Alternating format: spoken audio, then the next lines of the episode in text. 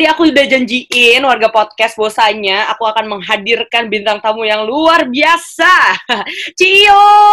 Yay, what's up, Ken?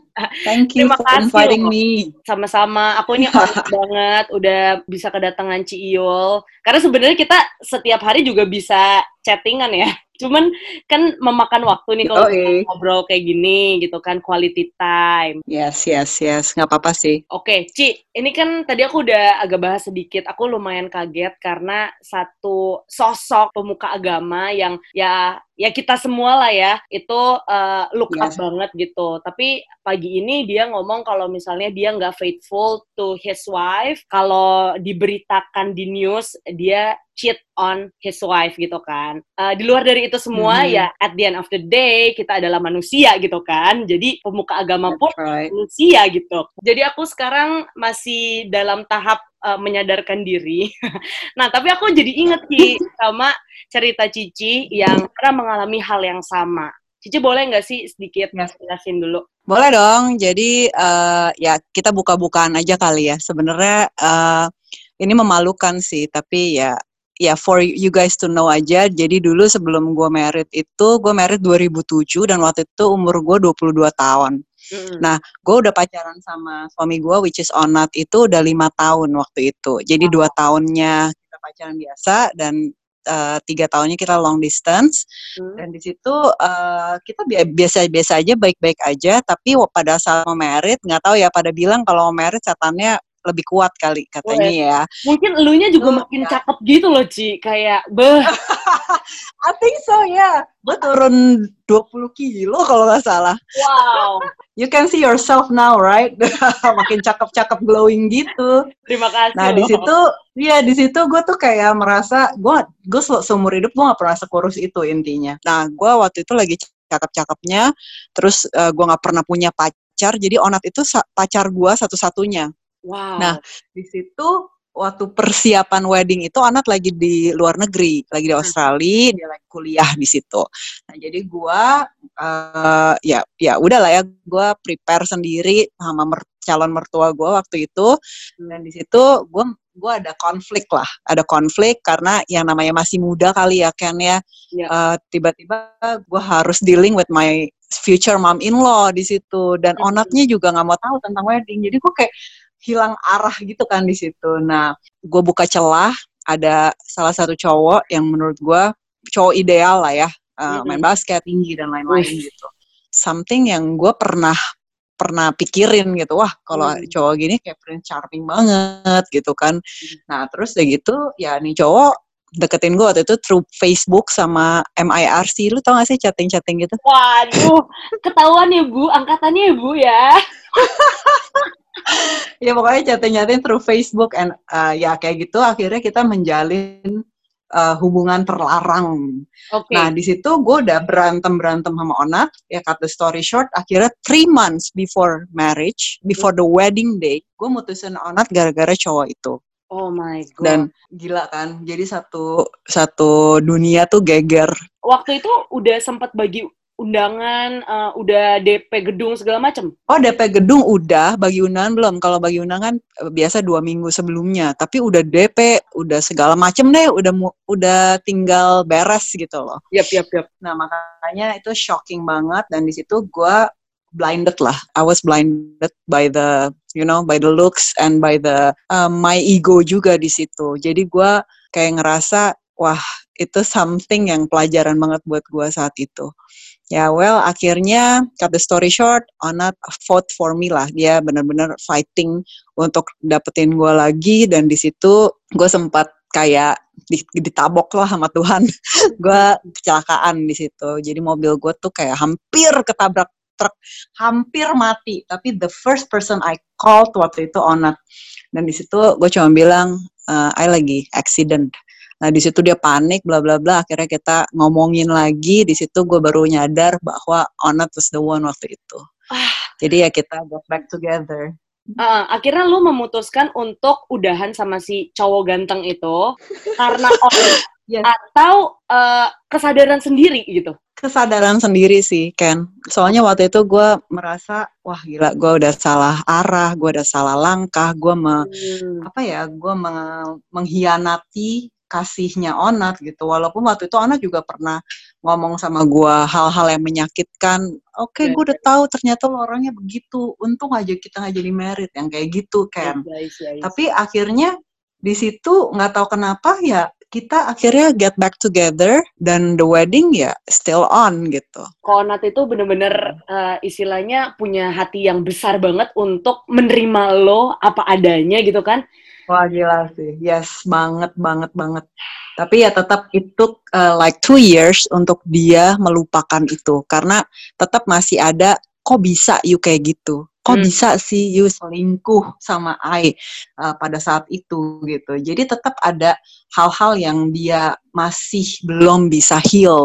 Ya karena itu sakit banget sih. Gue juga gue juga menyesal banget waktu itu. Oke, okay. Seperti yang tadi lu bilang, lu membuka celah gitu kan. Kalau teman-teman gue sih yeah. bilang, ah, uh, Wiwin mah gak mungkin selingkuh, yang mungkin selingkuh mah lu kata gitu. Kurang aja. Kayaknya sih gitu kan. Aduh.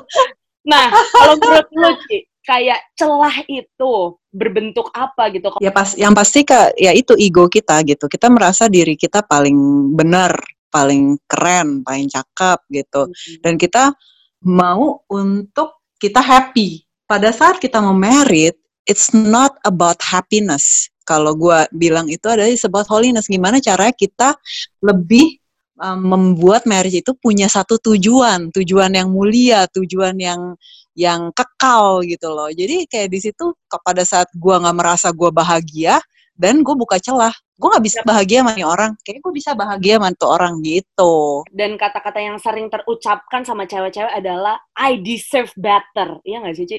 I think so, yes. Nah itu part of ego sih kan. Ini balik kalau misalnya you udah bener-bener serius dan udah mau melanjut ke tahap pernikahan. Karena di pernikahan itu bukan satu tempat atau satu destination untuk buat lu happy sebenarnya, tapi untuk buat lu bertumbuh dan bertumbuh itu perlu uh, dua orang dalam pernikahan untuk menyirami, memupuki, untuk menggemburkan tanahnya. Biar pernikahan itu kita tumbuh bareng-bareng gitu loh. Proses dan proses yang paling gak enak gitu. Karena gue pernah juga gitu di pernikahan itu ada proses yang sakit juga Hmm. Dan ini bukan dari gue lagi, tapi mungkin dari si onatnya waktu itu. Ya. Jadi dia melakukan hal-hal yang tidak seharusnya suami lakukan gitu. Di situ gue kayak kena kayak disambar petir tau gak kan? Ya, ya. Lagi wow. di satu conference, uh, conference satu apa gereja gitu hmm. dan dia tiba-tiba manggil gue padahal conference-nya belum selesai. I wanna confess, mukanya tuh stres banget kan. Pertama nih, kata kalimat pertama gue inget banget. Dia bilang ini, you nggak apa-apa mau ceraiin I. Dia bilang gitu, gila gak sih lo? Kayak, hah? Apa nih gitu? Gue udah kepikiran macam-macam dia udah punya anak tuh lo.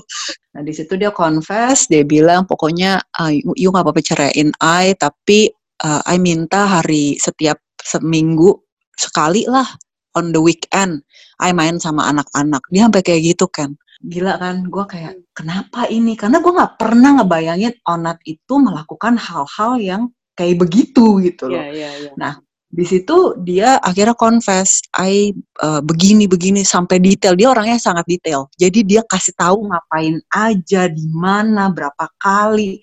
Dia kasih tahu gue semuanya. Hmm. nah di situ gue merasa kayak wow gue sebenarnya kesian. Di situ gue merasa kesian sama dia. Karena gue melihat dua tahun terakhir dia itu sangat uh, sangat menyakiti dirinya sendiri. Hmm. jadi kalau dia kena pegang orang atau kena tas lagi di mall orang stranger bersentuhan sama dia dia langsung semprot alkohol parno. Oh I see. Itu sebelum corona ada ya nah, itu sebelum corona. Makanya pas corona kita udah nyantai karena kita udah kayak tiap hari emang ada alkohol di mobil. Ya, it's our normal. Jadi udah gak kaget corona. Jadi terus terus kayak gitu setiap setiap tiga bulan uh, minta temenin gue temenin tes darah. Nah waktu itu gue lagi mengandung anak uh, tiga itu loh. Karena kan dua tahun terakhir gitu. pokoknya di situ gue bilang gini nah itu ini something yang gue gue nggak tahu deh ini mungkin something Holy Spirit yang lead me ya yeah. tapi dia bilang eh gue bilang gini sama dia oke okay, I forgive you but you have to forgive yourself wow. karena it's just hard to see him like that gitu loh mm -hmm. nah di situ ada forgiveness Nah, di situ marriage gue restored banget gitu, bener-bener bener-bener growing like crazy. Di mana ada forgiveness, di mana ada keterbukaan. Kan orang bilang keterbukaan awal pemulihan. Di mana hmm. pada saat kita transparan sama pasangan kita, pada saat kita ada uh, pengampunan sama pasangan kita, di situ kita bener-bener bertumbuh bang bareng gitu loh. Ya. Jadi gue bener-bener nggak menyesal untuk memaafkan. Gue bener-bener melihat bahwa proses yang gue jalani ini, I want change a bit of that. Kenapa? Karena di situ gue bisa bener-bener uh, menjadi orang yang ngebantu marriage marriage marriage couple ya hmm. untuk kita ayo forgiveness forgiveness is important, keterbukaan is important gitu loh. Mm -hmm. Jadi ya itu something yang gue belajar banget sih dari marriage gue. Dan sekarang keluarga Ciil ini namanya Super Seven dan mereka punya kayak tagline gitu Witness Amazing. Wah, keren banget. Wah.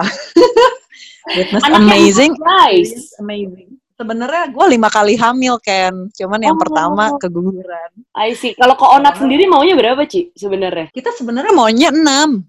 Oh wow, wow.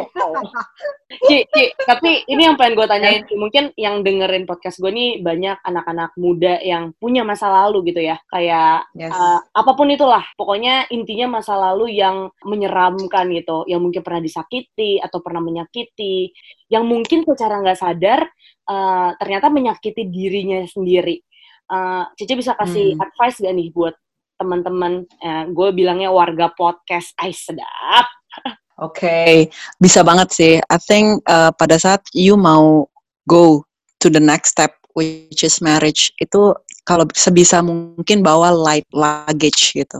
Jangan terlalu banyak uh, baggage baggage kayak experience experience yang lama lu bawa juga gitu. Yeah. Dan expect bahwa pasangan lu akan uh, menjadi orang yang lu expect. Yeah. Malah marriage itu sebenarnya kita belajar bareng di situ kalau lu bawa something ya zaman masa lalu dan lu belum beresin itu akan jadi snowball akan hmm. jadi apa ya ripple effect gitu domino effect di mana itu akan semakin besar jadi sebelum you go to the next destination which is marriage atau you go to the new destination yang lama itu mesti diberesin dulu karena pada saat lu bilang oke okay, uh, eh, apa gue lupain aja tapi sebenarnya belum beres nih di hati yeah. nah itu akan menjadi trigger di mana pada saat konflik itu keluar. Wow. Gue dulu begini, gue dulu disakitin. Nah itu akan jadi kepahitan yang akan nambah lagi gitu pada saat marriage. Pesan gue buat warga podcast yang mau merit, selesain dulu apa yang menjadi kepahitan lu, apa yang menjadi beban lu saat ini.